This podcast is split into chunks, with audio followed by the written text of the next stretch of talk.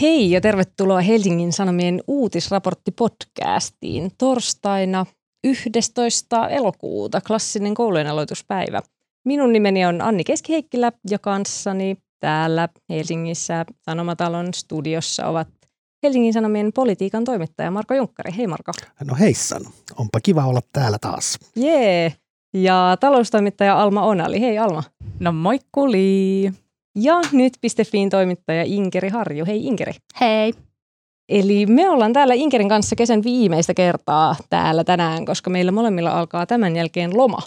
Ja tota, mulla on tässä vähän henkilökohtainen energiakriisi, eli loman alla energiat vähissä, mutta tota, sitä korvaamassa on paikalla energiset Alma ja Marko, ikään kuin tota, vallanvaihtotunnelmissa. Äh, ihanaa, kun olette täällä. Ihana olla. Me tarvitaan tällainen pieni pehmeä lasku tähän, että tosi hyvä, että saadaan olla teidän kanssa samaan aikaan vielä studiossa. Ihanaa, tosi kivaa. Tämän viikon podcastissa keskustellaan ensinnäkin Markon kesäkuulumisista. Mitä politiikassa tapahtui kesällä, minkälainen fiilis nyt on tässä, Ja mitä Markolle lähestyy. tapahtui kesällä. Ja mitä Markolle tapahtui kesällä ennen kaikkea. Ja myös puhutaan kaneista, eli Alma on perehtynyt niiden syvimpään olemukseen. Heräsi kysymys, että mikä erottaa lemmikin tuotantoeläimestä. Ja vielä keskustellaan Donald Trumpiin liittyvistä viimeisimmistä sekoiluista. FBI teki poikkeuksellisen kotietsinnän Trumpin kotiin. Ja lopuksi vielä hyviä keskustelun aiheita pitkien epämukavien hiljaisuuksien varalle.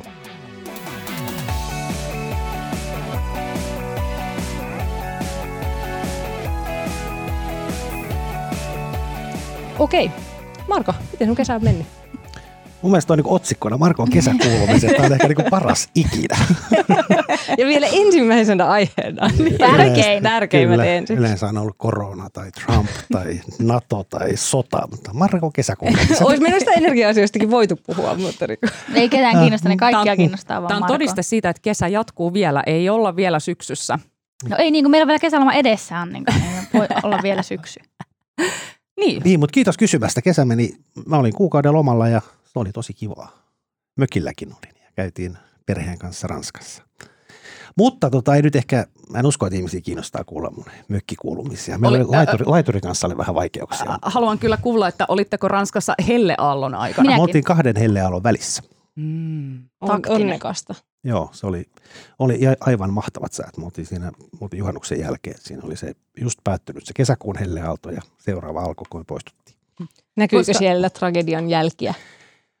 Ei, ja me oltiin itse asiassa, me oltiin tuolla Bordeaux lähellä, missä oli sitten itse asiassa, kun me lähdettiin, siellä alkoi ne valtavat metsäpalot myös siellä. Aika lähellä, missä me oltiin oltu. Mutta tota, Mutta saanko tähän väliin sanoa, että minähän kyllä olin Euroopassa helleaallon aikana, koska eh, silloin kun mä palasin kesälomalta, mä ehdin olla kaksi päivää töissä ja sen jälkeen mut lähetettiin Saksaan öö, juttukeikalle. Vieläkin niin, että mulle myytiin se keikka näin, että Alma, haluatko lähteä Berliiniin työmatkalle? Pääset sitten Berghainiin bailaamaan töiden jälkeen. Ja mä olin, uu, joo, todellakin. Ja sitten ne oli silleen hienoa, ihanaa, että olet valmis lähtemään työmatkalle Düsseldorfiin. Mitä? Mitä? No, sitten mä olin siellä Düsseldorfissa ja sairastuin koronaan. Ja sitten siellä alkoi se helleaalto, niin siellä mä sitten sairastin tämän, tämän aikamme, aikamme taudin, ykköstaudin. Ja tota, tota, sitten kun sunnuntaisin, kun Saksa on sellainen kehitysmaa, että siellä ei sunnuntaisin ole kaupat auki, niin mun piti sitten lähteä niin kuin kuumeisena etsimään vissyä jostakin, jostakin kiskalta ja sitten tosiaan siellä kauheassa helteessä. Niin kyllä se oli aika kummallista ja sitten muutama päivä myöhemmin, niin kun ne helteet vaan siellä jatku silleen plus 38 astetta lämmintä, on oikeasti sellainen, niin kuin oli sellainen lopun aikojen fiilis, kun meni ulos, että et, mit, et jotenkin se ilmastonmuutos niin kuin ensimmäistä kertaa, tai tuntuu, että nyt se kertakaikkisesti tulee tosi lähelle ja tosi iholle, ja sitten kuitenkin siellä Düsseldorfissa ihmiset jonotti johonkin Louis Vuittonin luksusliikkeisiin ja ajeli niillä ö, diiseliä nielevillä luksusautoillaan sellaista pillurallia siinä Königsalleen ympärillä siinä Dy- Düsseldorfin keskustassa, ja silloin mä olin ehkä vielä vähän jossain koronan jälkeisissä tunnelmissa siinä, niin mä olin vaan silleen, että tämä on se tapa, jolla maailma loppuu. Mitenkäs nämä kesäkuulumiset meni nyt taas näin niin kuin jotenkin? Mutta sä, sä, olit siellä, sä olit siellä tämän Uni, Uniper Fortuma sen Joo. takia. On- Kuuluuko tämä Markon kesäkuulumisiin vai mistä haluat puhua? no mä voin puhua vähän Mä en ajatellut puhua Uniperistä. Mä okay. itse asiassa tota, mä käyn oikein miettimään. Mä en nyt en lomalla en seurannut uutisia mitenkään erityisen tarkkaan, mutta kumminkin seurasin ja enkä politiikkaa erityisen tarkkaan, mutta eihän niin kuin politiikassa, eihän se tapahtunut oikeastaan yhtään mitään. niin kuin, ja mikä musta oli jotenkin yllättävää, no siis Uniper joo, se on iso uutinen, mutta tota, se ei tavallaan niin kuin, oli tavallaan tämmöinen kertaluonteinen niin kuin tavallaan johtuen erinäisistä tekijöistä, mutta tavallaan, että mä, mä olin ehkä yllättynyt siitä, että nyt on kuitenkin eduskuntavaaleihin enää mitä yhdeksän kuukautta – ja yleensä tässä vaiheessa niin kuin vaaleja edeltävänä kesänä, niin ne puolueet käy jo aika kierroksilla ja on semmoinen politiikan teko asemiin ajo täydessä vauhdissa.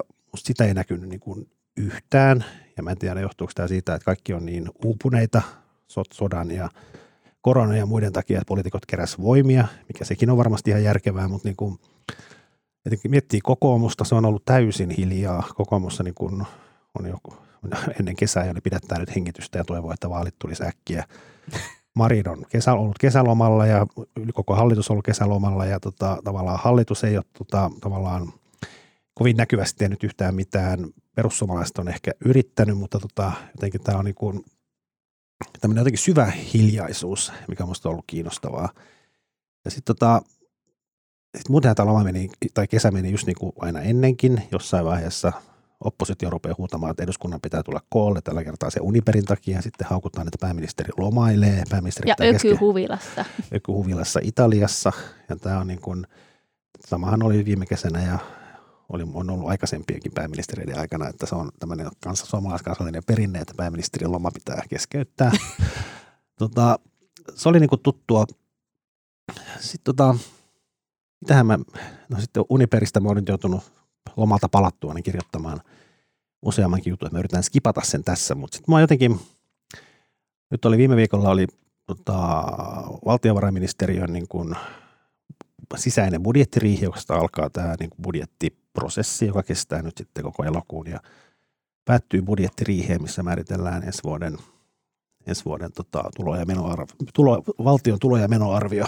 Ja tota, jotenkin siinä yhteydessä me niin kuin tai ei sinänsä liity tähän budjettiriiheen mitenkään, mutta tota, jostain tuli vastaan, että tämä liittyy näihin Alman rakastamiin autoihin.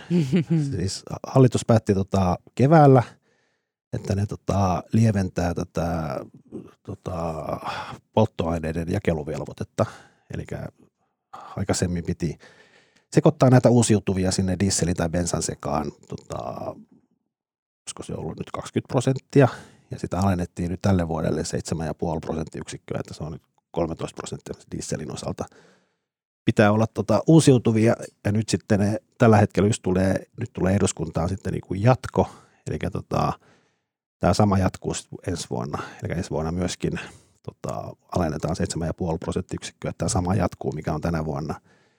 Sitten musta oli jotenkin niin kuin hätkähdyttävää, mä jotenkin päädyin lukemaan sitä hallituksen esityksen – hallituksen niin kuin esityksen niin kuin näitä perusteluita, mutta se tarkoittaa sitä, koska Suomea kumminkin sitoo nämä ilmastotavoitteet ja EU-kontrollipisteet on esimerkiksi tänne liikenne, liikenteen päästöjen osalta niin, että Suomen pitää sitten nostaa vuoden 2024 alusta sitä niin kuin 28 prosenttiin, mm-hmm. mikä tarkoittaa, että jos bensan hinta on nyt laskenut niin kuin, on kuin 12 senttiä, niin vuoden 2024 alusta se nousee sitten niin kuin 40 senttiä tai jotain muuta. Minusta niin ajatuksellisesti se, että niin kuin alennetaan nyt väliaikaisesti tietäen, että meillä on niin kuin sitovat tavoitteet, joihin pitää päästä ja sitten niin kuin nostetaan niin kuin rajusti puolentoista vuoden päästä. Minusta on niin jotenkin Musta niin kuin, että tähän tulee olemaan kuljetusyritykselle ihan katastrofi. Ja sitä ei niin kuin oikeastaan hallituksen päätöksillä pysty enää niin kuin jatkamaan sitä alennusta sitten vuoden 2024 puolelle, koska tosiaan tulee nämä EUn ilmastotavoitteet. Ja musta tämä tuli jotenkin mieleen, kun katsoi tätä budjettia.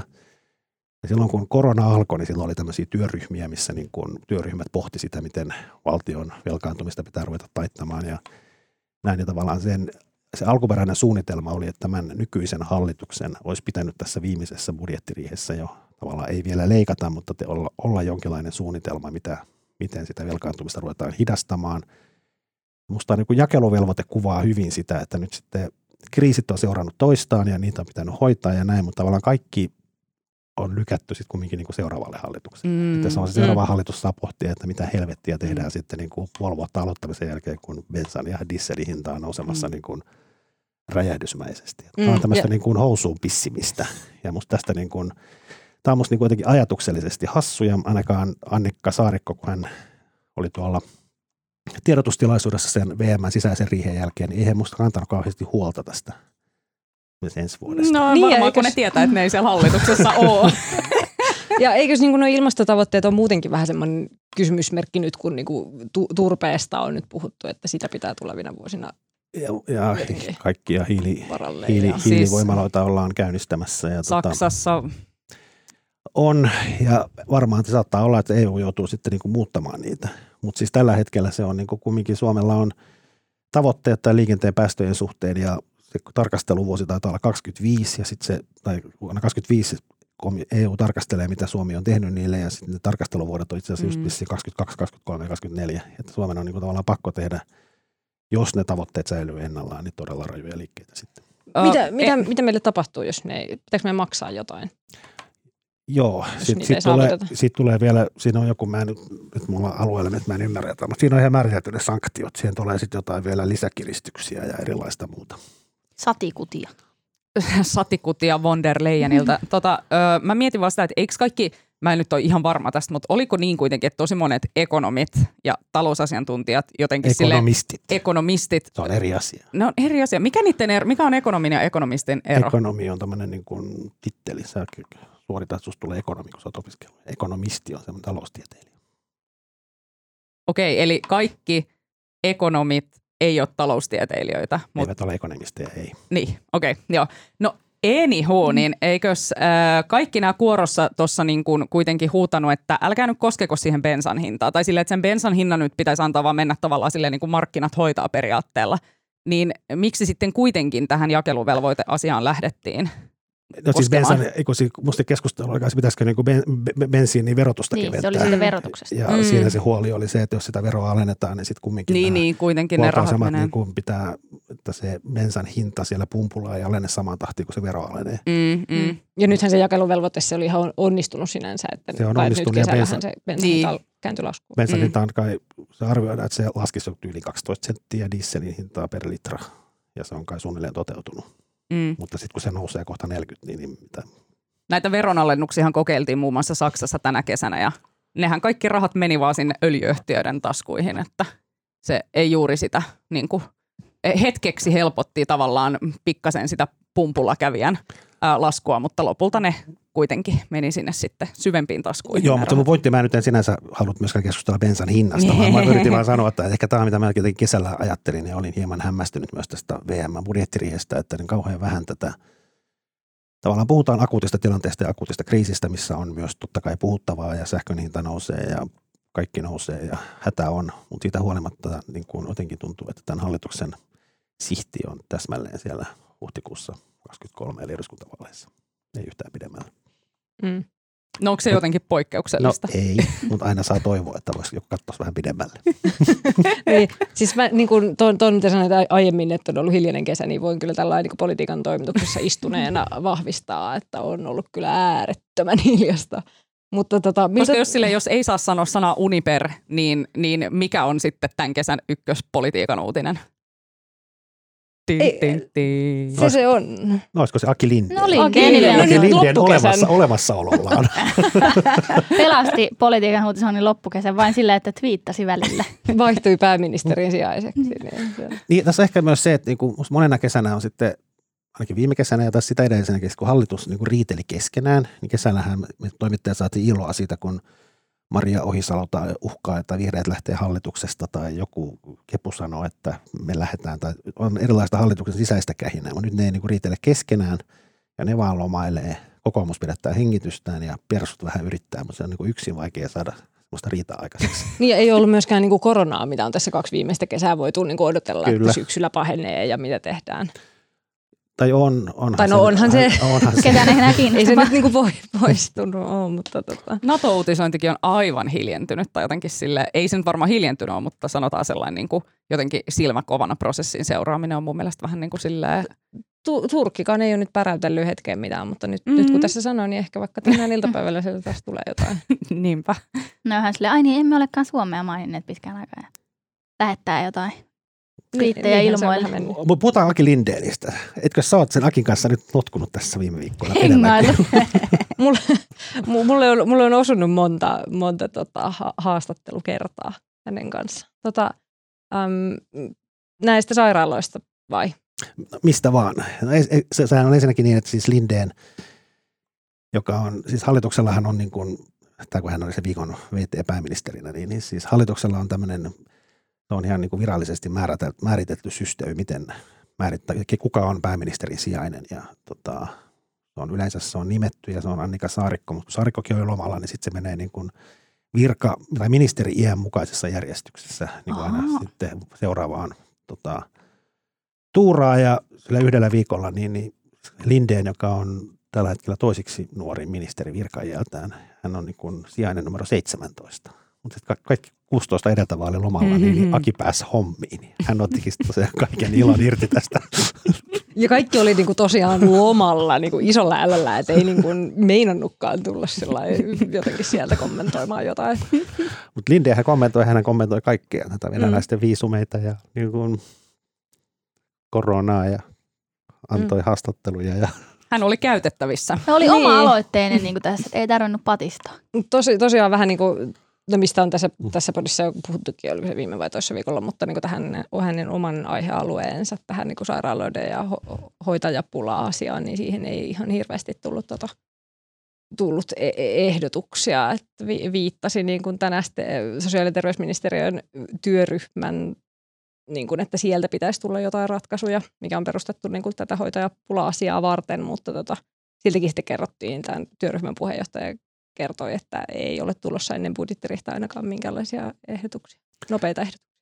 e- eikö hän myös heittänyt sen, että, niin kuin, että tämä on sairaanhoitopiirin asia, että hoitakaa se. Mm. Mitä sitä tänne hallitukseen kattelitte?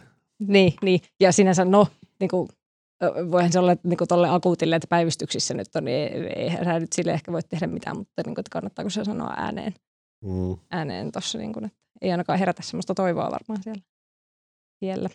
Päin. Mutta mm, mm, Onkohan häneen oltu tyytyväisiä? Siis mu- muun hallituksen osalta. Niin. Vaikea sanoa. Ehkä ne, en tiedä, jaksaako ne kauheasti välittää, kun on siellä lomalla. ei ole luke, lukenut edes, mitä, mitä se on puhunut. Tota, no mutta miten sitten niin kuin, no toi budjettiriihi, on, onko niin oikea fiilis, että se, siinä ei ole kauheasti mitään, niin kuin, että se menee varmaan aika helposti, ei ole ainakaan niin kuin hallituskauden vaikeimpia. No ei.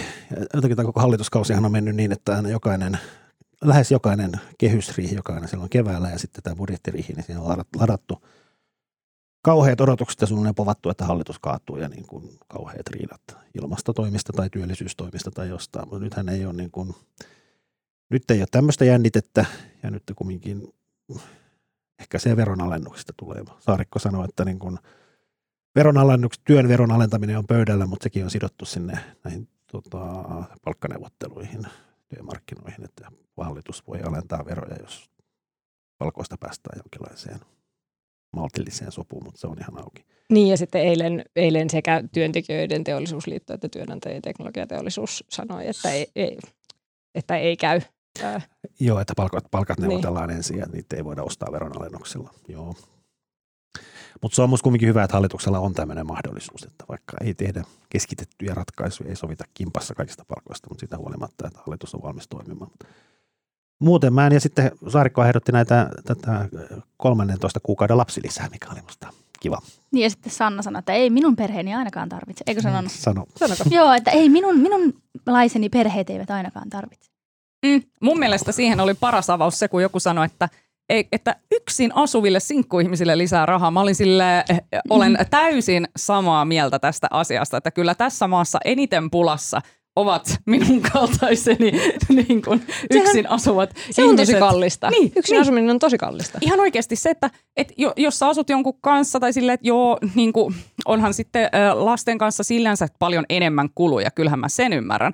Mutta herra jestas, jos sä haluat mennä jonkun kanssa vaikka reissuun ja varaat hotelli, niin sehän on aina se kahden hengen huone.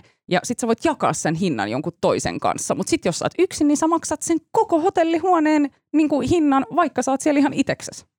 Tota, saako hetken haukkua Sanna Marinia? Joo. Anna mennä. Mun mielestä tämä muisti, kun sanoi, että tosiaan Marin sanoi, että ei, ei hänen perheensä tarvi ylimääräistä lapsilisää. No ei varmaan tarvikkaan, mutta sehän oli niin kuin ihan käsittämätön lausunto, koska niin kuin tavallaan demareiden tämmöinen tota, tavallaan koko lapsilisän idea, se on niin kuin tämmöinen universaali etu. Mm. Se tulee kaikille, niin kuin, se tulee rikkaille ja köyhille ja kaikille ja se ei ole niin kuin, se ei ole progressiivinen ja se ei valikoi ja se on niin kuin kaikkien nauttima etu. Ja tämä niin kuin demareiden, demarit nimenomaan on aina korostanut tämän lapsilisän universaalisuutta. Ja tämä Marinin kommenttihan oli niin kuin ihan päinvastoin. Hän oli sitä mieltä, että hän on hyvä tuloinen ja hänelle ei pitäisi antaa. Sehän sotii, sotii Se on tämmöistä aika niin kuin, kokoomuslainen niin kuin näkökanta jotenkin.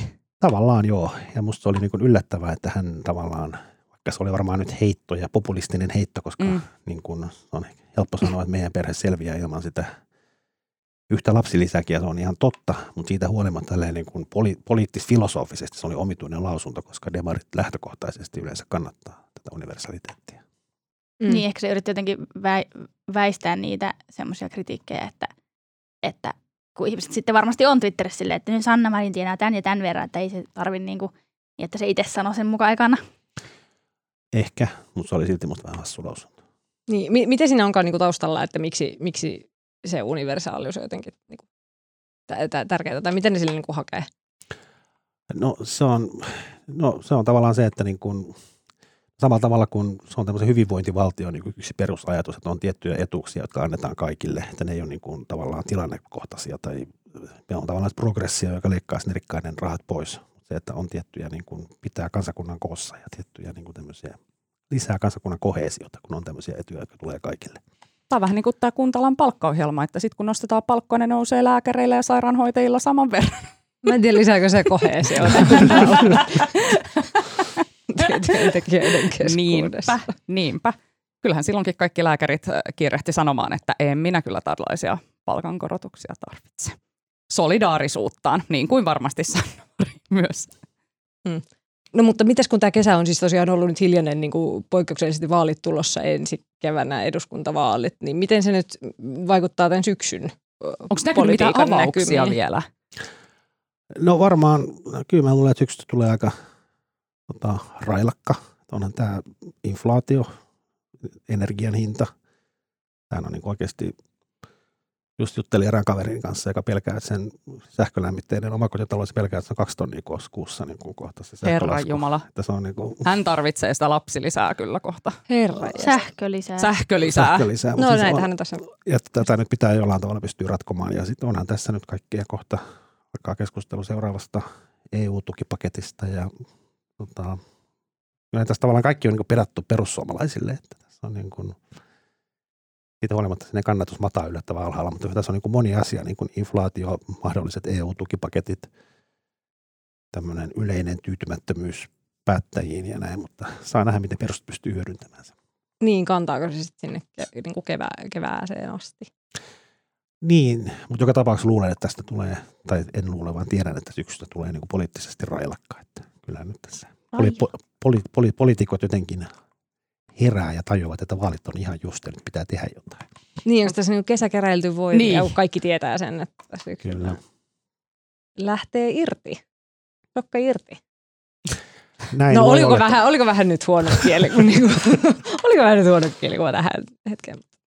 Niin, Ihan- kun ihan hyvä oli, niinku- ihan Ihan hyvä. kaikki Koska mun mieleen heti niin kun tuli tämä, että ne on kerännyt voimia nyt, niin mulle tuli niin kuin sellainen spartalainen kuva päähän, tiedättekö, sille elokuvasta 300, sellainen Annikka Saarikko, sellaiset niin kuin, ä, tietokoneella tehdyt niin kuin vatsalihakset kimallellen, tiedättekö, terottaa jotain keihästä jossakin Mm. mm. silleen valmiina. Ja siis kun mä sanon, että sokka irti, niin mä niinku ajattelen sillä lailla cheekin sitä biisiä, enkä Niin. niin. niinku mitään tällaista sotaan liittyvää. Niin, kun tämä on niin ylipäätään, kun on tässä ollut niin kuin kaksi vuotta semmoisessa, tai kauan, kauan, milloin se korona alkoi? Kaksi vuotta sitten. Mm.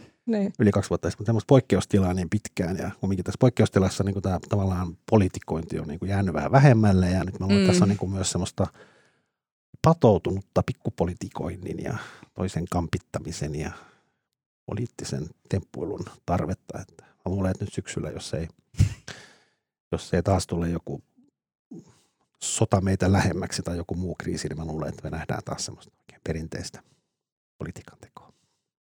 Ihanaa. Hyvä Mm. ennuste. Eikö se ole ihan virkistävää? On. Todellakin. Kyllä tätä yhtenäiskulttuurin aika on nyt jo ihan tarpeeksi kauan katseltu. Niin, tappelisivat vähän enemmän. Saisimme viihde. Mm, Just näin. Joo, joo. Olisi täälläkin puhuttavaa, kun siellä nyt vähän kyräiltäisiin. No Mm. näinpä. Mennäänkö eteenpäin? Mennään. No niin, puhutaan kaneista. Ö, Alma, mä opin sun mainiosta jutusta uuden sanan. Lihakanila. Se oli mun mielestä jotenkin, en tiennyt, että niistä puhutaan näin, mutta siis moni ei ehkä tiennyt, että kaneja tuotetaan lihaksi Suomessakin. Ö, mutta kerropa tarkemmin. Joo, eli äh, kirjoitin jutun siitä, kun äh, tällaiset äh, eläinoikeusjärjestöt aloittivat mm, kampanjan äh, tällaisia siis kanituotantotiloja vastaan. Haluavat, että kanituotanto lopetetaan Suomessa ja äh, tähän kampanjaan siis liittyy myös tällainen tapaus, jossa eläinoikeusaktivistit olivat äh, viime keväänä niin äh, käyneet eräällä tällaisella kanitilalla niin kuin ottamassa salakuvia ja lisäksi olivat varastaneet sieltä 12 kania.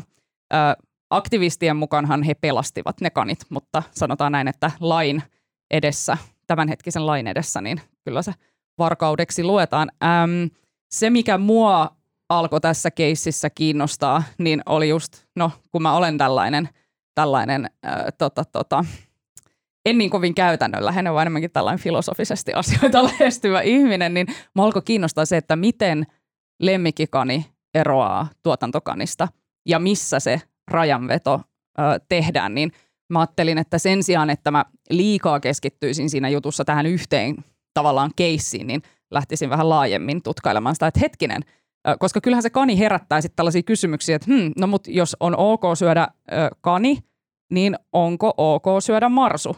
Ja jos on ok syödä marsu, niin onko ok syödä koira? Ja jos näitä on ok syödä, niin, niin tai, tai jos ei ole ok syödä, ei tunnu siltä, niin miksi sitten sika tai lehmä on ok? Mutta voidaan mennä vähän syvemmällä niihin. Mä haluan vaan kysyä Markolta, koska mä kuulin, että sinäkin olet joskus tehnyt journalismia kaneista. Joo, niin mä mainostinkin tätä. Mä oon tehnyt siis joskus 90-luvulla, siis todella ennen kuin te olitte kukaan edes syntynyt. Mutta Oikeasti. niin. Ei edes vitsi. me tehtiin tota, ää, Anna-Mari Sipilän kanssa, Anna-Mari, joka on tuolla tota Hesarin Lontoon kirjeenvaihtaja, niin, niin hänen kanssaan tämmöiseen, Anna-Mari oli töissä Kontaktoro-lehdessä, joka oli kauppakorkean tämmöinen opiskelijalehti, ja sitten me tehtiin, me oltiin kavereita ja me tehtiin kimpassa tämmöinen suuri katsaus Suomen kanibisnekseen. Ja mm. vähän samalla idealla, että tota, se, että Suomessa itse asiassa, myös Ranskassa syödään kania paljon. Kani on niin kuin arvostettu herkku ja Suomessa sitä oikeastaan ei syöty silloin eikä syödä edelleenkään. Et Suomessa se kanin kasvatus on ollut tosi Hyvin pientä. pientä. Mm. Ja me käytiin siinä kaikki nämä kanin, kanin eri käyttötarkoitukset tarkkaan läpi. Mutta parasta siinä oli se, että se juttu loppuun me mentiin tuolla Vermon raviradalla oli jostain syystä tämmöiset, tämmöiset niin kuin pien, joku jyrsiä tai pieneläin, tämmöinen niin kuin messu tai tämmöinen eläintapahtuma. Ja sitten me mentiin Anna-Marin kanssa sinne ja kuvaajan kanssa ja oli aivan fantastista. Siellä oli niin kuin tuhansia marsuja ja kaneja ja kaiken maailman otuksia. Ja sitten siellä oli semmoinen tota, jotenkin piirtynyt mulle mieleen, niin siellä oli semmoinen jättikani. Sen, Mm. nimi oli, sen nimi oli Remko. Se on jostain mistä syystä jäänyt mieleen ja se oli voittanut vielä jonkun palkinnon. Siellä oli joku tämmöinen myös kanikilpailu. Se oli voittanut, se oli sellainen karvainen ja ihan valtava otus. Ja sitten tota, se oli jotenkin hämärää siellä, se oli niin kuin se Vermo on siellä raviradan niin siellä sisä, sisäpuolella, niin me pyydettiin omistajaa, että toisit se, tota, toisit tonne pihalle, että saadaan parempi valokuva Remkosta. Ja sitten tota, se toisen jättiläiskani sinne pihalle ja se lähti karkuun. Ja se lähti, se lähti juoksemaan sitä niin kuin Vermon ravirataa. Villieläintä ei voi sulkea häkkiin. Hän vaan isäntä- Ramses toisen. se jättiläis, niin kuin jättiläispupu meni edellä ja omistaja perässä. Upeaa. Mä ajattelin, että miten sulla oli jäänyt tää mieleen, mutta nyt ei niinku ihmettele yhtään ollenkaan. Siis tässä se nähdään. Kani haluaa vapauteen. Kani haluaa avarammille loikkimismaille, ei häkkiin. No joo, Sa- saiko se sen kiinni? Sai varmasti joo. Mä, mä, sitä, mä en muista kovin tarkkaan. Mutta Se ei elä enää tuolla Vermon lähimaastossa. se olisi, mutta, se olisi mutta mahtava tämmöinen joku Stephen Niin olisi. Kingin kauhuelokuva, semmoinen jättiläismäinen tappajakani. Siis Mutta oikeasti sehän, aika on tehty, pelottavaa. mut sehän on tehty se Onko? elokuva. No Mikäs? Wallis ja Gromit, äh, niiden sarjojen tekijät, niin nehän teki ton äh, Kanin kirous nimisen elokuvan. Siitä mä varmaan tajus keksintä, joo. Totta. Se, sehän on aivan loistava elokuva. Mä suosittelen sit tosi lämpimästi. Se on aivan sairaan hauska. Siinä on siis tällainen, niin kuin, että kani niin kuin, tyyli, vähän tällainen ihmissusi-homma. Että äh, sellainen kani niin kuin, öisin niin kuin, muuttuukin tällaiseksi villikaniksi, että täysikuu tulee, sitten se kani alkaa au, ulvoa sitä kuuta ja sitten se kasvaa valtavaksi ja sitten se syö kaikki porkkanat. Ja se on ihan sairaan hauska. Siis Wallis ja Gromit elokuva, Kanin kirous. Oletteko lukenut muuten Ruohometsän kanssa joskus pienenä? Mä katsoin sitä Kato sarjaa. sarjaa. Sehän on se perinteinen trauma, trauma, mikä monilla mun ikäisillä on Niin. surullinen. Kanit, kanit ja jänik, jäniksethän on niinku ihan luonnossakin vähän, vähän, vähän pelottavia. Vähän kriipejä ja epäilyttäviä. No se, tulee, se tulee varmaan siitä sarjasta. Mutta tota, ajattelin kysyä teiltä vaan, että mitä ajatuksia teille heräsi tästä artikkelista? Tai silleen, että musta tuntuu, että se oli niinku sellainen juttu, ja mä toivoinkin, että se olisi sellainen juttu, että mikä saisi ihmiset niinku miettimään näitä asioita ja silleen pohdiskelemaan, että mistä tässä eläintuotannossa on kyse niin. No, m- mulle tämä niinku keskustelu on siinä mielessä hankala, että mä niinku kuulun niihin ihmishirviöihin, jotka niinku ei tunne hirveätä Pitää empatiaa. pelottavina. niin, monet eläimet on mun mielestä niinku enemmän pelottavia kuin sillä söpöjä. Öö, Mun mielestä on ihan niinku- hyvä tapa ajatella myös. Niin, niin, että mä en ihan valtavasti tunne tämmöistä niinku empatiaa eläimiä kohtaan, mutta öö, musta siinä jutussa oli semmoinen, semmoinen ihana lause, joka, joka ehkä liikautti jotain niinku mun sisällä. Ja se oli tämmöinen, että joitakin olennaisia seikkoja kanien hyvinvoinnille ovat seura, ruoka ja juoma, virikkeet sekä mahdollisuus loikkia, tonkia, nousta takajaloille tähystämään ja piiloutua. Musta tossa oli jotenkin jotain sellaista, niin kuin, se, se liikautti jotain, että nekin on niin kuin eläviä olentoja. Niin, nimenomaan. nimenomaan. Eikö kuka meistäkin ei välillä haluaisi vähän piiloutua jonkun ruoan ja juoman kanssa jonnekin? Ja vähän silleen, loikkia ja että- Vähän tonkia. loikkia ja tonkia. Niin ja se, että, kuin, tai että mitä noista ne saa tehdä siellä häkeissä.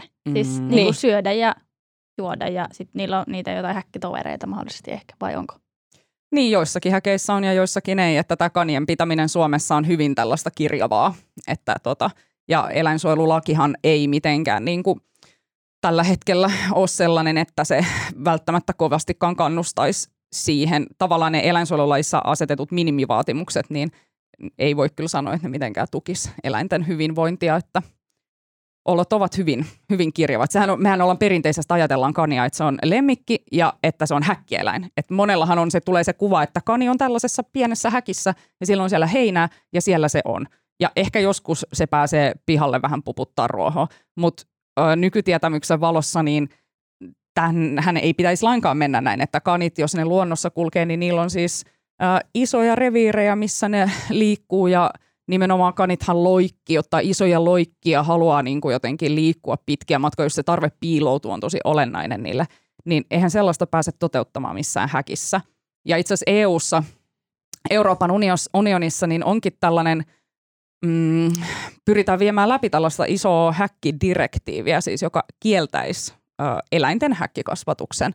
Ö, koskisi siis muun muassa kanoja, broilereita, kaneja – ää, komissio on mun mielestä luvannut, että ne vuoden 2023 loppuun mennessä antaisi tästä niin kuin, ää, tota, tota, lakiehdotuksen. En siis tiedä, millä tavalla se tulee toteutumaan. Sehän ää, ilmeisesti Suomihan on käsittääkseni jollakin tavalla lobannut, että se ei koskisi turkiseläimiä, tämä häkkikasvatuskielto, mikä on aika jotenkin mielenkiintoinen. Mutta eikö mä Alma jotenkin, niin kuin, tämä on myös aihepiiri, missä mä en niin kuin, kauheasti tiedä enkä näin, mutta siis mutta mä en niin kuin ihan ymmärtänyt, mikä se, niin kuin, sä, kun sä aloitit sillä, että, niin kuin, että jos kaneja syödään, niin miksei syödä sitten, tai seuraava askel niin kuin tässä pahuuden tiellä, että ruvetaan mm. syömään marsuja tai niitä koiria. Mm. Mutta niin kuin, en mä niin kuin, mikä ongelma sitten siinä? Eikö marsuja olla syömättä sen takia, kun ne maistuu varmaan pahalta? Tai ei ne ole, niin kuin, en mä tiedä, mitä ruokaa Marsuja marsusta- varmaan syö, ei ja siis- syödä. Ja, mutta mikä se ero on Niin. niin kuin marsun ja sen sian kanssa tai marsun ja niin kuin, että mä niin kuin, ei kai se söpöys nyt tee siitä niin kuin, tavallaan niin kuin argumenttia. Ja marsujahan kumminkin- syödään Etelä-Amerikassa. Kyllä marsujahan syödään, no niin syödään koiriakin. ja koin, koiria Niin. syödään Niin. ties missä. Että, Niin, ei kun tämä on nimenomaan, mun mielestä tämä on niinku tällainen,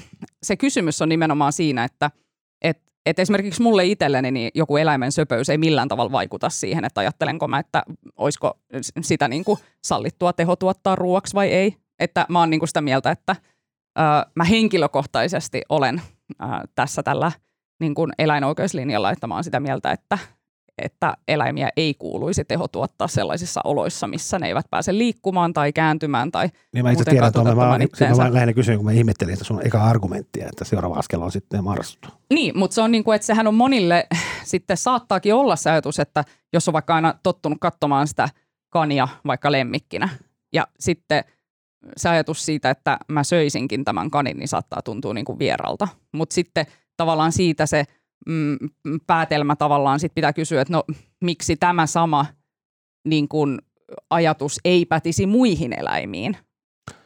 Mun käsittääkseni kani maistuu tämmöistä vähän niin kuin kanan, kananlihan tyyppistä. Sehän on sellaista vaaleita lihaa. Mm. Hyvä, hyvää. Mutta sehän on syönyt kania? Oon mä joskus. Mä oon varmaan joskus lapsena syönyt jossain Kanarian saarilla.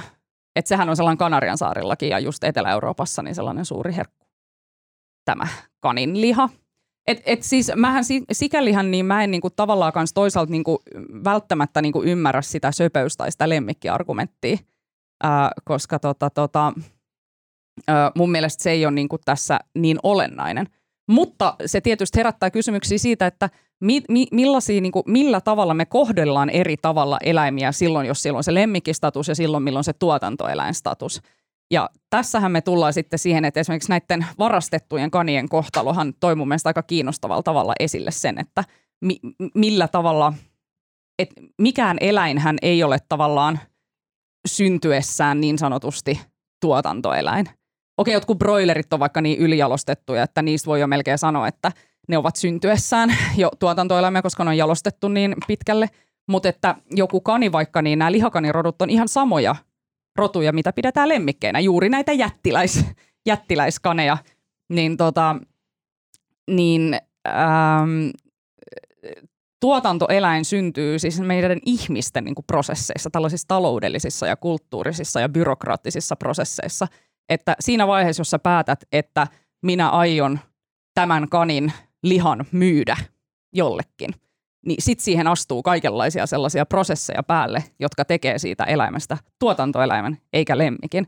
Ja sitten jotenkin kiinnostavasti nämä 12 varastettua kania, nämä aktivistithan teki niin, että ne kymmenen näistä kaneista vei kahteen eri löytöeläintaloon ja sanoivat niille, että ne on vaan löydetty jostakin roskakatoksesta tai vastaavaa, että, että, että huonoista oloista pelastettiin tällaiset kanit ja ne löytöeläintalot sitten otti ne kanit vastaan ja ja tota, tota, se oli hyvä aamulehti, hän oli ehtinyt tehdä näistä Tampereelle viedyistä kaneista tota, tai Orivedelle viedyistä kaneista jutunkin, että ihminen on julma, kuinka joku voi nämä kanit näin hylätä ja ihan hirveetä. Ja hyvin pian kävikin sitten ilmi, että, että tota, kun oli laittanut someen niiden kanien kuvat sieltä löytöeläintalolta, niin kanien omistaja otti yhteyttä, että hei, että mun tilalta on viime yönä varastettu 12 kania nämä taitaa olla mun pupuja. Et ihminen ei olekaan julma. Ihminen vai, ei olekaan julma. nimenomaan, nimenomaan tämä onkin se kysymys.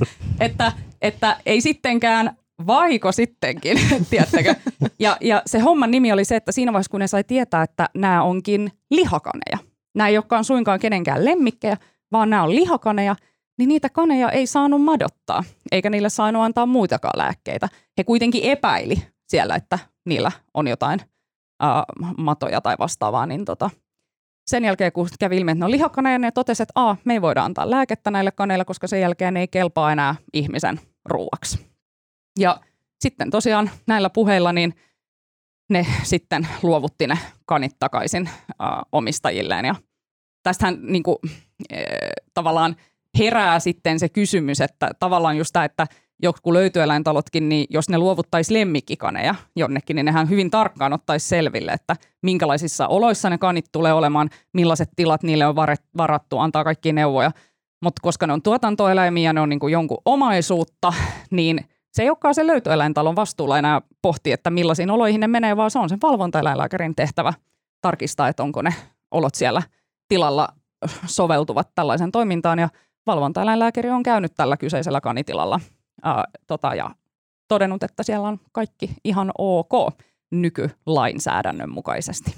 Musta on niin mahtavaa, Alma, että sä oot, sä oot nyt liittynyt mukaan tähän tämmöiseen kanijournalismin kunniakkaaseen ketjuun. Kyllä. Toivottavasti parin 30 vuoden päästä joku taas tarttuu tähän aiheeseen.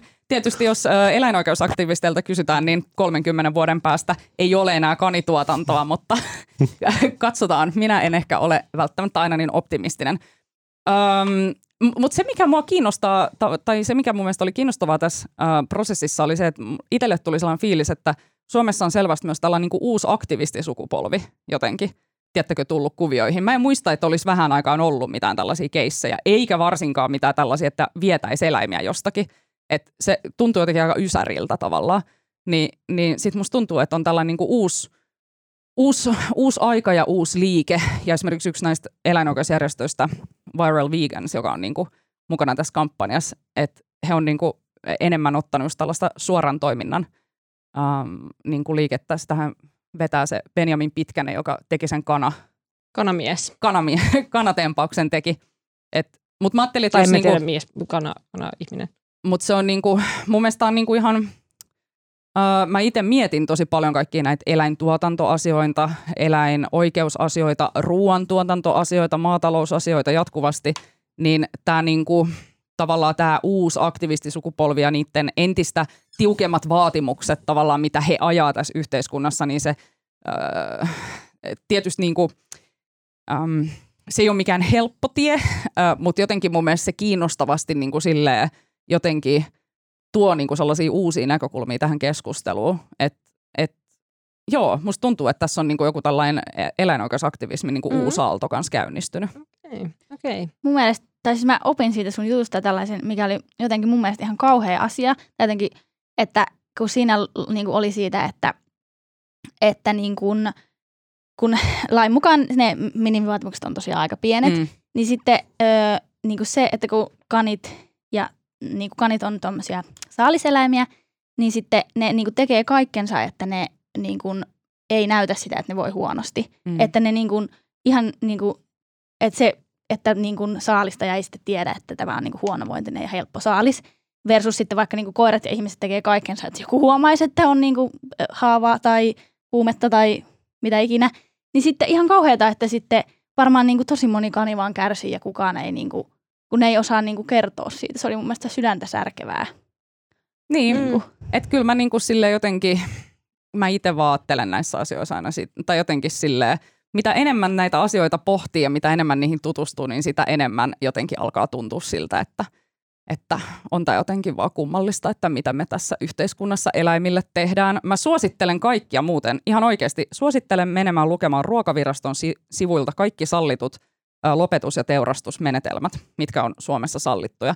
Se on tosi kiinnostavaa luettavaa. Siellä niin kuin selkeästi niin kuin mun mielestä ei millään tavalla, tai sieltä tulee hyvin esille se, että näiden prosessien tarkoituksena on siis tappaa eläviä eläimiä. Ne tavat, niin kuin joku pulttipistooli, siellä kerrotaan, että mihin se toiminta perustuu. Että se lävistää sen kallon ja menee sinne aivoihin ja tappaa sen eläimen. Tai sitten, että sit siellä on tällaisia vaikka, että kaulan katkaisu, jota vaikka linnuille ja sitten just jollekin pieneläimille ilmeisesti saa käyttää. Sitten siellä on tällaisia rajoituksia, että ihminen ei saa, yksi sama henkilö ei saa ö, teurastaa tällä menetelmällä enempää kuin vaikka 70 kalkkunaa päivässä. Ja sitten mä mietin vaan, että mihin tämä pohjautuu, tämä rajoitus.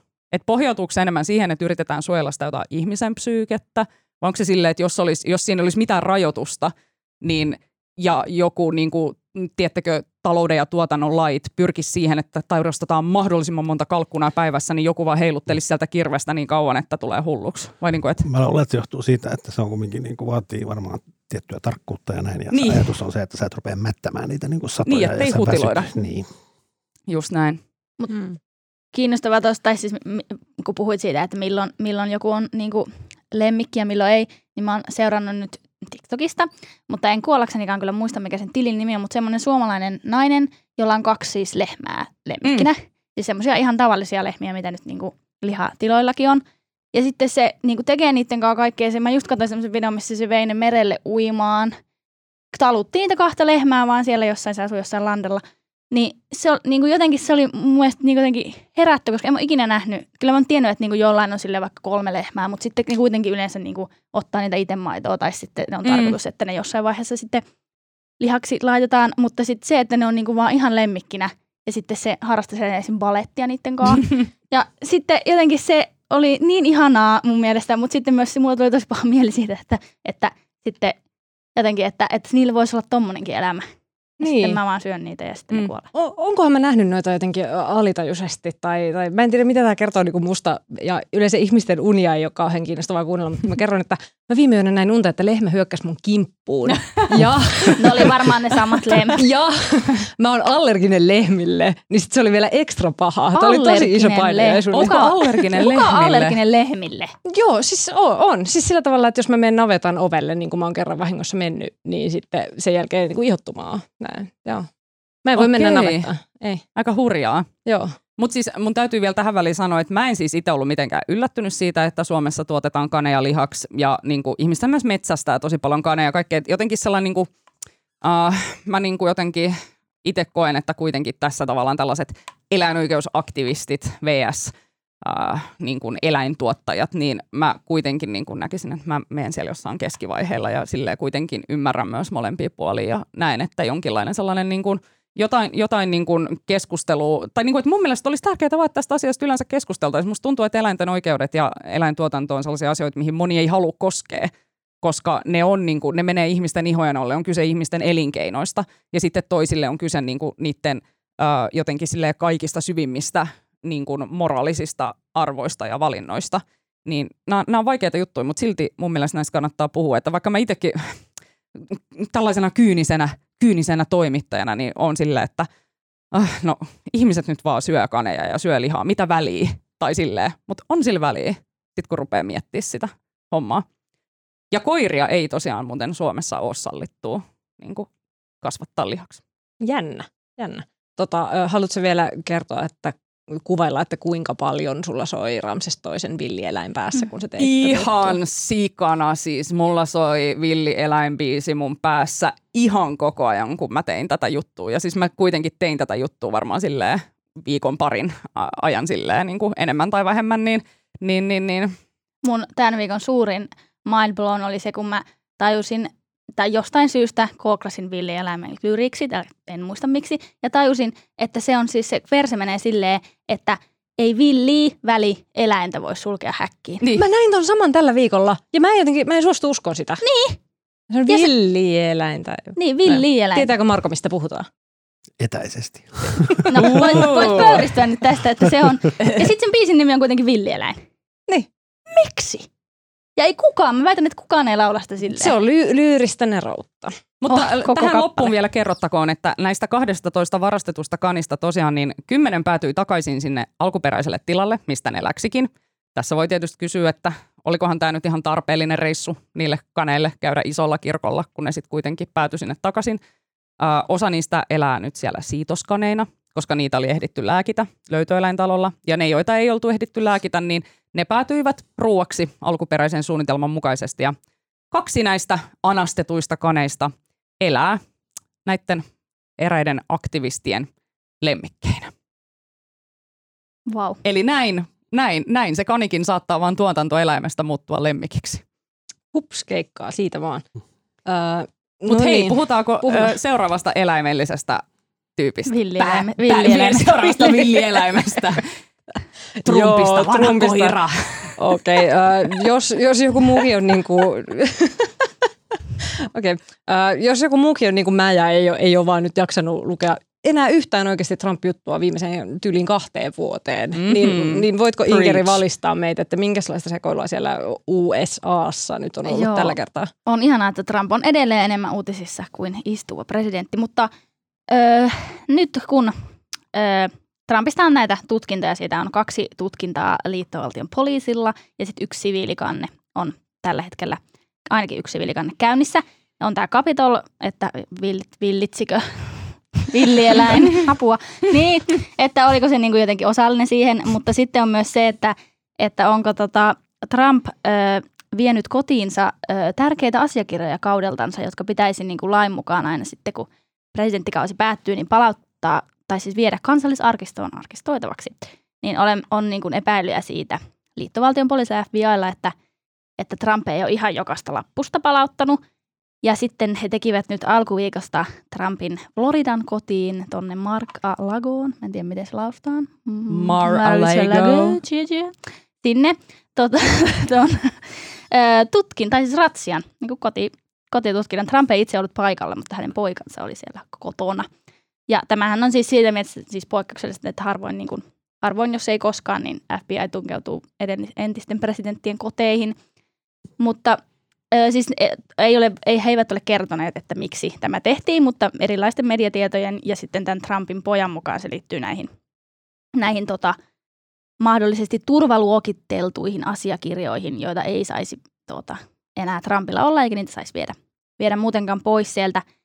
Ja sitten joidenkin mediatietojen mukaan näissä olisi muun muassa Trumpin ja Pohjois-Korean diktaattori Kim Jong-unin välisiä messageja, Facebook-viestejä, jotka varmasti, tuota, riippuen tietenkin mitä niissä on, mutta voivat olla potentiaalisesti vähän kiusallisia Trumpille.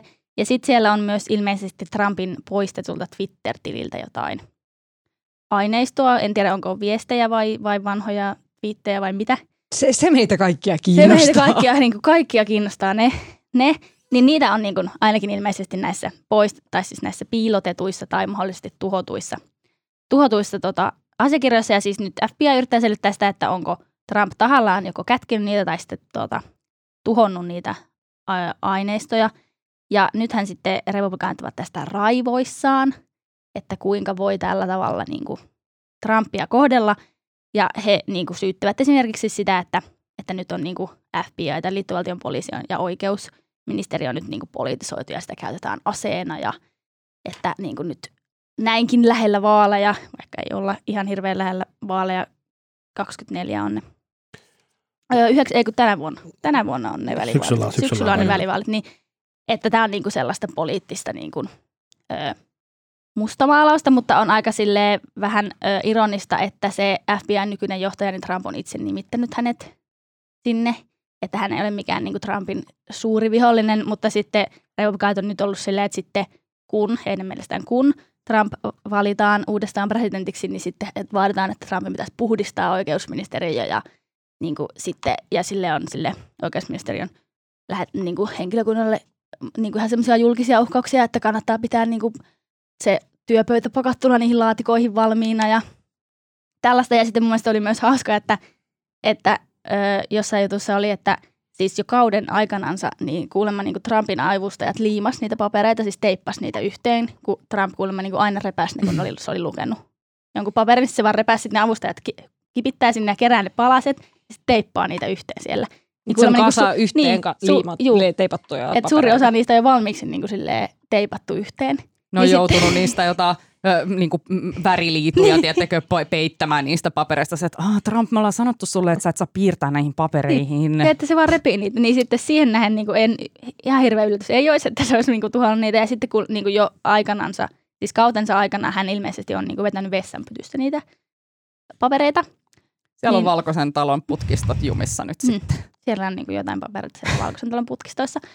Niin sitten nyt sitten ö, mietitään tai siis, että, että onko tämä nyt sitten, saako näin tehdä entiselle presidentille, vaikka Trumpin pojan mukaan Trump senior on tota, oikeusministeriön kanssa kyllä niin kuin, ja tämän kansallisarkiston kanssa niin tehnyt yhteistyötä ja palauttanut kiltissä niitä papereita, mutta ei varmasti ehkä kuitenkaan kaikkia, koska kyllä niin kuin, tämä on aika ö, poliittisesti on arka asia, niin en usko, että FBI olisi lähtenyt tähän, tai oikeusministeriö olisi lähtenyt tähän, jos ei olisi niin kuin, suht Hyvää vahvaa, syytä. niin suht mm. vahvaa epäilystä.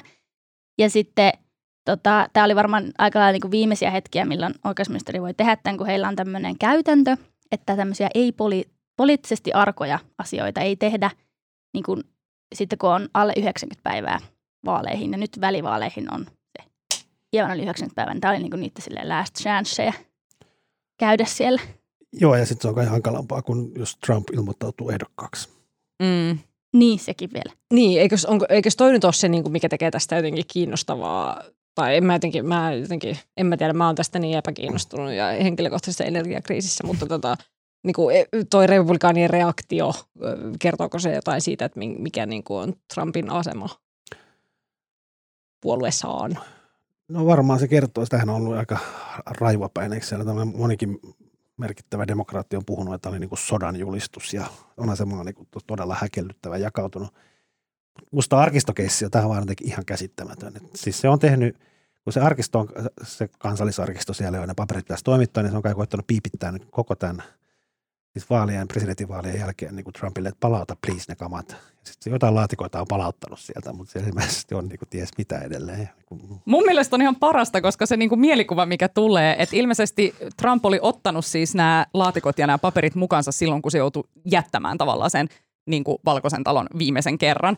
Ja se oli ottanut sieltä kaikkea muutakin kamaa mukaan, tai golfpalloja. Ja, ja, erilaisia lahjoja, mitä se on saanut niin Just. muiden maiden valtiojohtajilta. Ja. Kaikenlaista. Eikö se, on, niinku, se on niinku suomalainen hotellihuoneessa, mm. tiettykö Saksassa se on silleen, että nyt läks nämä shampoo-pullot tänne, täältä nämä vanitikit, joo, ja tohvelit tonne, ja kyllä tämä, mm, tiettekö sille pukee sen niin kuin kylpytakin omien vaatteiden alle, on silleen, kyllä tästä on maksettu nyt, niin sille kaikki mikä irti lähtee, niin Trump on ollut siellä ihan silleen samalla mentaliteetillä silleen, että nyt vaan kaikki memorabiliat, tiettekö mukaan silleen, varmaan. Eikö, eikö toi ole semmoinen viimeinen, klassinen viimeinen työpäivä? Niin joo, kuin, joo, että nimenomaan. Kaikki kynätti ja vähän muistikirjoja vielä.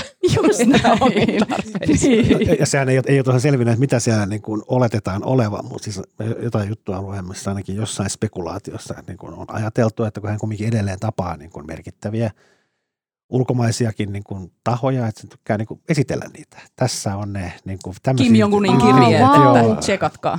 No ei ole vaikea kuvitella. Niin. niin. niin. niin siis sillä on siellä semmoinen joku kellarihuoneesta, missä se on jalustalla kaikkea jotain. Tässä on tämä baseball-maila, jonka sain tältä ja tältä. Ja mm.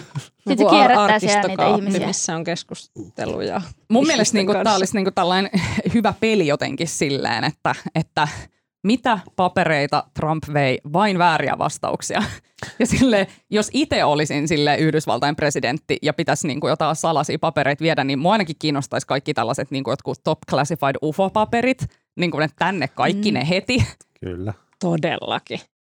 Hauska, ja, hauskaahan tässä on vielä se, että niin kuin, tota, siis kumminkin tavallaan tota, tota Hillary Clintoniahan silloin ennen, mm. ennen niitä tota, vaaleja, jotka Trump sitten voitti, niin Trump etuninässä haukuttiin siitä, että hän oli sitten niin kuin ulkoministerinä käsitellyt näitä tota, tavallaan lähetellyt, käyttänyt Sä, omaa niin. tietokonettaan tai suojamatonta sähköpostiyhteyttä tota, työasioiden hoitamiseen ja sitähän pidettiin niin aivan kamalana skandaalina, että hän mm. on niin kuin omasta mailiosoitteestaan niin kuin lähetellyt, oliko, se, oliko se lähetellyt johonkin omaan Gmail-osoitteeseensa jotain papereita mm. ja muuta. Ja eikö sitä sitten tutkittu nimenomaan sillä niiden vaalien aikaan? Joo, ja sitten siitähän... Ja se ei haitannut hirveästi. Niin, ja sitten siinähän oli vielä, että just ennen vaaleja vielä uudestaan nousi esille tämä asia, mutta Clintonihan ei koskaan syytetty edes sitä, tai siis hän ei saanut syytettä tästä asiasta. Trump niin, itse sanoi jossain, se oli silleen, classified information, that is the worst. niin kuin, ja sillä on joku ja, 12 niin kuin, laatikkoa niitä siellä, niin. pelkästään classified kansioita jossain sen niin, tässä, ei, tässä ei edes niin kuin, osattu ensiksi arvioida, että mihin niin kuin, rikostutkintaan tämä liittyy Trumpin niin. Ja, ja sitten niin jotenkin, uh, joo, onhan toi niin kuin, todella rajua, että näin tehdään ja se tuntuu silleen, niin kuin aika ylimitotetulta, jos on kyse vaan jostain Kim Jong-unin Facebook-viesteistä. Mutta toisaalta mä en hetkeäkään epäile, etteikö Trump olisi niin kuin käyttänyt kaikkia mahdollisia käsillään olevia niin kuin, uh, tota, tota, työkaluja tehdäkseen saman. Toisaalta tämähän ei ollut vissiin mitenkään, Biden ei ollut edes tietoinen tästä ilmeisesti tästä. Valkoinen niin kuin, talo sanoi, että emme tiedä asiasta. Mitään. Niin, ne no, sanoo näin, mutta mm, se ei välttämättä pidä paikkansa. Musta tässä oli kiinnostavaa niin kuin se, että mitä tämä tosiaan tarkoittaa presidentinvaalien kannalta, että voiko siellä kotietsinnässä nyt paljastua jotain sellaista, joka niin kuin estäisi sen, että Trump ei asettuisi edes ehdolle seuraavissa vaaleissa tai sitten joka vaikuttaisi siihen, että sitä ei voida valita enää uudestaan. En mä usko. Eikä siinä on siis, se on, se on kai mahdollista, että jos hän saa tuomion jostain tietystä, tietyn tyyppistä rikoksesta riittävän pitkän, niin, niin sitten tavallaan laki estää, silloin ei voi asettua julkiseen virkaan. Tämä on minusta todella kaukaa haettu. Että mä en usko, että tällä on mitään merkitystä vaalien kannalta. Tämähän vaan Et sieltä voi paljastua vaikka mitä niin kuin hirveätä ja no, se ei, sillä ei ole mitään väliä. Ne, tavallaan poliittisesti minulla, että hänen faninsa niin kuin ne tietää, millainen se on, että sillä ei ole mitään väliä. Niin, että ei se niin ehkä yl... Ja sitten ilmeisesti on aika epätodennäköistä, että se edes niin saisi tästä mitään tuomiota, että vaikka, se olisikin, vaikka sillä olisikin ne 12 laatikkoa niitä classified-asiakirjoja siellä, niin ilmeisesti se ei siltikään välttämättä. Mikä olisi vielä hauskaa tässä, no tällä viikolla siis Trump oli myös kuultavana tässä tota, toisessa oikeuden tai tässä tutkintaprosessissa ja hän oli nyt sitten vielä kuulusteluissa ilmoittanut, että hän I take the fifth, että hän ei suostu vastaamaan kysymyksiin, koska ne ovat niin kuin häntä itseään. Niin, ei, ei ole pakko todistaa itseään vastaan. Niin, että hän voi joutua tavallaan siitä itse, tota, itse krimin, kriminaali, kriminalisoiduksi, tai mikä se termi onkaan. Ja tämäkin on hassua, koska tota, Trumpinhan tiedetään aikaisemmin päivitellen sitä, että jos joku, joku sanoo, että I take the fifth, niin se on mafia-touhua ja silloinhan tavallaan syytön ihminen ei koskaan sanoisi niin. Joo, se, se oli nimenomaan tämä siviilikanne niistä sen bisneksistä, että onko ne, niin kuin, se oli mun mielestä ehkä siitä, että onko se sen Trumpin ka, äh, niin kuin kaikki yritykset niin kuin tahalleen paisutelleet sitä, kuinka, minkälainen omaisuus Trumpilla on. Mm. Siis mahoton ukko, ei voi muuta sanoa. Niin, sitten kaikki tämmöiset rist, niinku ristiin niin. ja niinku... Sillä ei ole niinku minkäänlaista linjaa eikä mitään selkärankaa. Sillä ei ole mitään väliä myöskään. Ei. Ei. Trump on homo economicus. Hän on aikamme tuotos.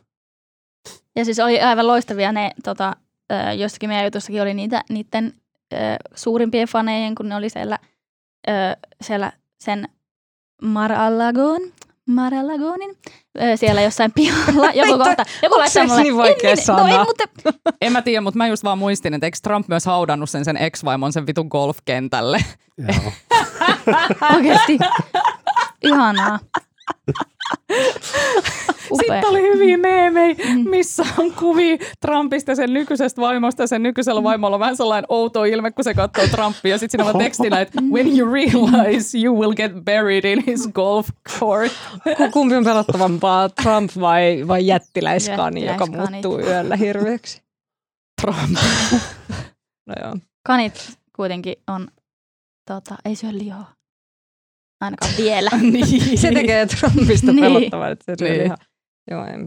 Niin, mutta siis oli niin. siis tarkoitus sanoa sitä, että siis se on ihan upea se video, kun siis ka- kaikki ne videot, missä haastellaan Trumpin kannattajahan on niinku meme gold-materiaalia. Mm. Ne on niinku ihan vaan sille komiikkaa parhaimmillaan. Niin sitten se, öö, kun siellä niitä tosi faneja, jotka oli mennyt siis sinne tukemaan Trumpia sinne sen pihalle, joka, ja Trump ei ollut kotona, niin, niin, tota, öö, niin niitä haastatellaan niissä videoissa ja sitten ne on niinku aivan raivoissaan ja että kuinka tällaista voi tehdä ja kuinka tämä on niinku ajojahtia.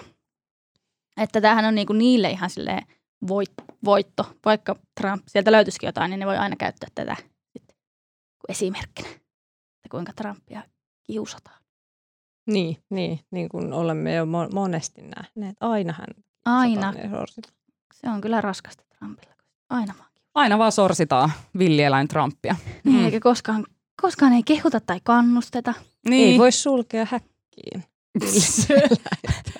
niin, no Trumpia ei kyllä suljeta ikinä häkkiin, että se on tässä se Ihanaa. Se, se, tämä, tuota, biisi sopii kantava. niin, niin kuin jokaiseen mm. tämän kesän jotenkin uutistapahtumaan. Se on sen, niin se on sen biisin hienous, että se sopii kaikkiin tilanteisiin. Se sopii sun, sopii sun arkielämässä joka tilanteeseen. Se sopii niin. ihan kaikkeen. Kyllä. Uh, ja se sopii myös loman alkuun, joka on nyt tulossa ja tuota noin. Niin... Jei, niinpä.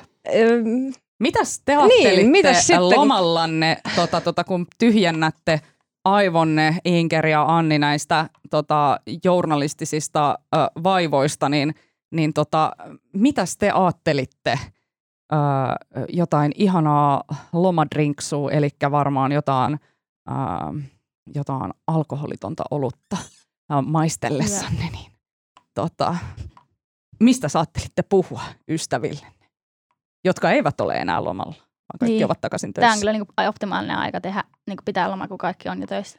Mutta Jep. sanoi hyvä säätä. Mm. No mä, mä voisin kertoa ö, ke, kevyen ö, lomahenkisen ö, suosituksen. Eli tuota noin, niin katoin Netflixistä ö, Shania Twain-dokumentin.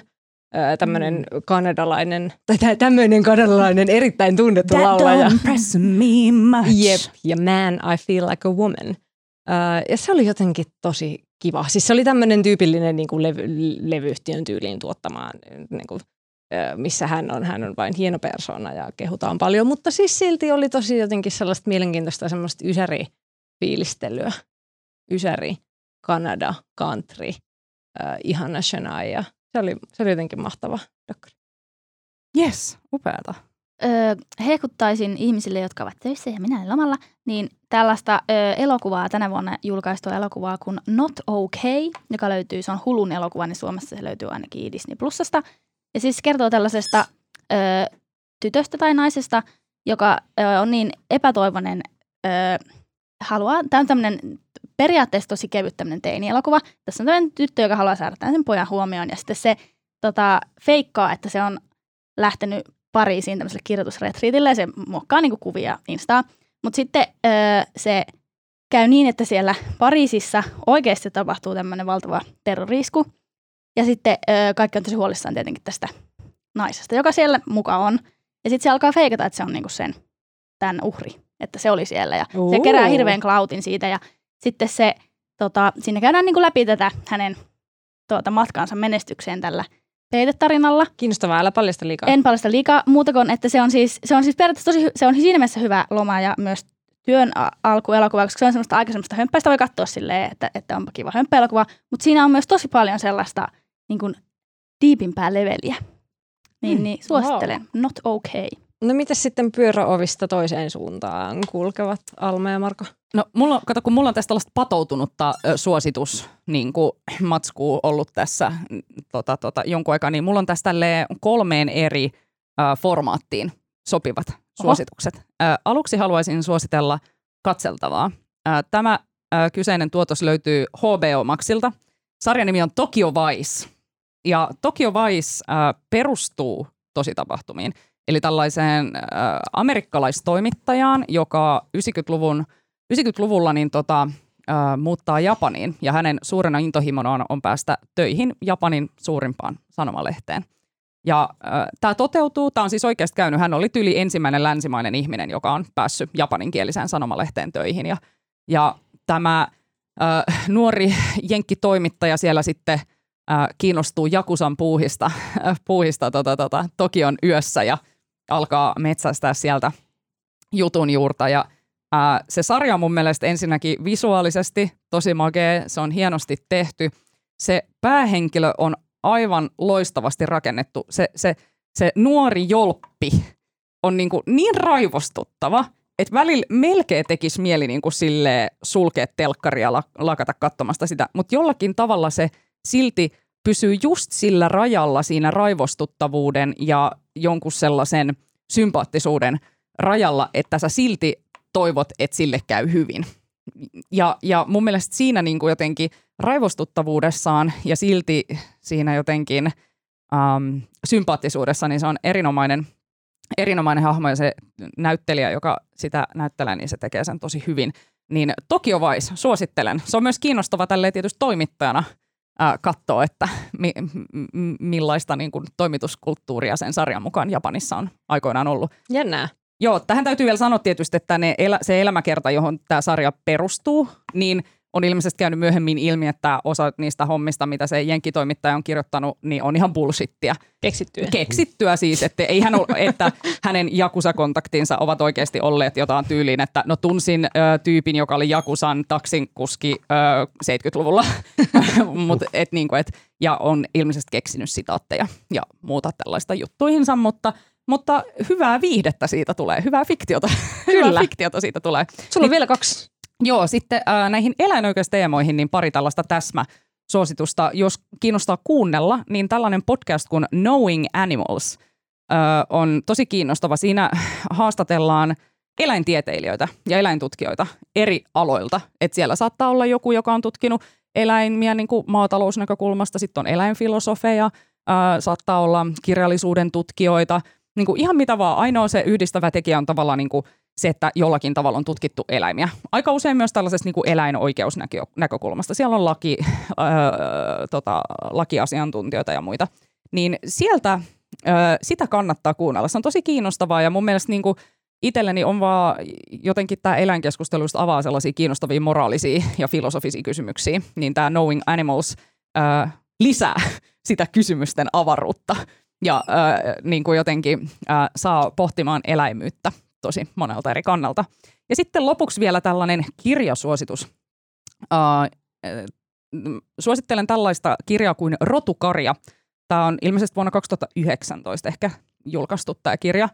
Ja tarinana se on vähän jotenkin, että se ei ole mikään niinku kirjallisuuden mestariteos. Siinä on, tämä on sellainen dystoppinen äh, niinku kauhufantasiakirja maailmasta, jossa ö, eläinkuntaan on iskenyt joku virus ja ne on täytynyt lopettaa, mutta ihmiset silti lihanhimoissaan haluavat syödä lihaa, joten on alettu kasvattaa ihmisiä lihaksi. Ja sitten siinä seurataan tällaista, tällaisella ihmis teurastamolla työskentelevää henkilöä, joka niin kuin alkaa kyseenalaistaa tätä koko touhua. Ja, ja tota, sitä kun lukee, niin ää, ei voi ehkä välttyä niiltä ajatuksilta, että niin nämä asiat, joita tässä tehdään nyt näille lihaksi kasvatetuille ihmisille, ovat tasan niitä samoja asioita, mitä meidän yhteiskunnassa tällä hetkellä täysin laillisesti tehdään eläimille.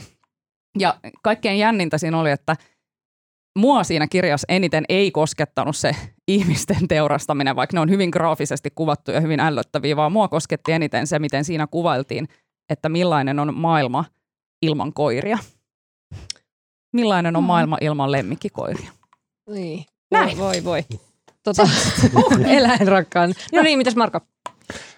Tota no, mä voisin, mä oon menossa, tota, en mene siis Flow-festareille, vaan menen niin kuin Flow-festareille. Menen katsomaan Nick Cave, joka esiintyy Flow-festareilla Hei, niin mun faijakin menee. Voi ei, te molemmat siellä ukko-osastolla. Mulla, on Nick mulla on myös lippu, mutta mä en, Nick, Cave, Nick Cave on aivan mahtava. Ja tota, mä tota, lueskelin eilen, tota, Nick Caveillä on semmoinen, mikä varmaan kaikki Nick Cave-fanit tietää, mutta hänellä on semmoinen uutiskirje joka nimi on Red, Red Hand Files. Ja tota, se on ihan mahtava. Se on sitä pyörittänyt nyt niin kuin vuodesta 18 lähtien jonkun vuoden ja se on siis hyvin yksinkertainen konsepti, että se pyytää, että hänen faninsa lähettävät hänelle kysymyksiä ja sitten hän kerran viikossa suunnilleen valitsee niistä muutaman ja vastaa niihin.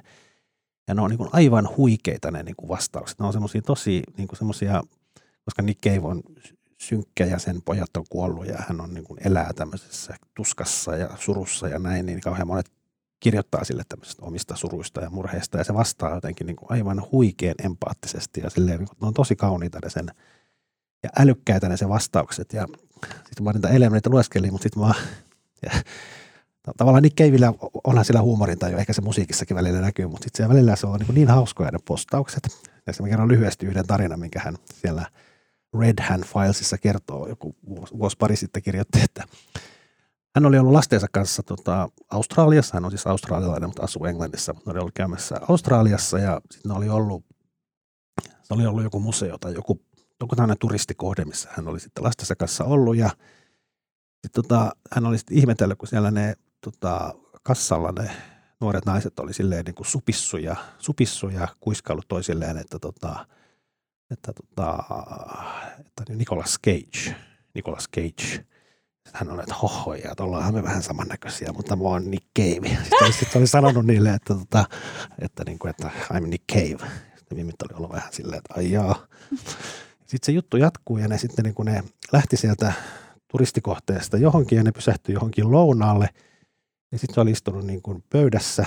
Sitten oli tullut se ravintola niin kuin joku johtaja kysymään, että haluaisiko tulla tapaamaan, tai tota, täällä on Nicolas Cage, joka haluaisi tavata sinut. Ja tota, ja sitten Nick Cave oli mennyt takahuoneeseen, missä oli Nicolas Cage, tämä näyttelijä, syömässä ja tota, sitten olivat se jutelleet ja Nicolas Cage oli naureskellut, että meillä on melkein samat nimet, yksi kirja ei vaan eri. Ja sitten Nicolas Cavelle tuli semmoinen ikävä tunne. Sitten kysyi, että olit sä äsken siellä museossa? Sanoit, että olin. Ei. Oi, Ai että, ihanaa, että joku julkisuudenkin henkilö joutuu välillä kokemaan sellaista myötähäpeää, jota Antti Holma kuvailee sellaiseksi, tiettäkö, kun tulee niin myötä, tai sellainen, tulee niin häpeää niin paljon, että pitää tehdä sellainen pieni oi, saakeli, sellainen häpeä tanssi. Niin tämä on niinku sellainen häpeä tanssi hetki mä, mä aion, Nick. Mä aion ajatella pelkästään tätä tarinaa sunnuntaina, kun se Nick Cave on lavalla. Uh, Okei, okay, siinä kaikki tältä erää. Kiitos Marko Junkkari. Kiitos. Kiitos Alma Anali. Kiitos. Kiitos Inkeri Harju. Kiitos. Minun nimeni on Anni Keskiheikkilä ja äänen ja kuvan ja kaiken muun mahtavan meille tekee tällä viikolla Oona Mattila. Uh, muistakaa lähettää meille palautetta at uutisraportti. Ää, ja mun ja Inkerin puolesta kiitos kuulijoille kesästä. Kiitos, on ollut erittäin mukavaa. On ollut oikein mukavaa. Saa lähettää koko kesästä palautetta. Ja, mutta kuulkaa, kuulkaa kaikkia näitä muita ihmisiä jälleen ensi viikolla. Kiitos. Moi moi!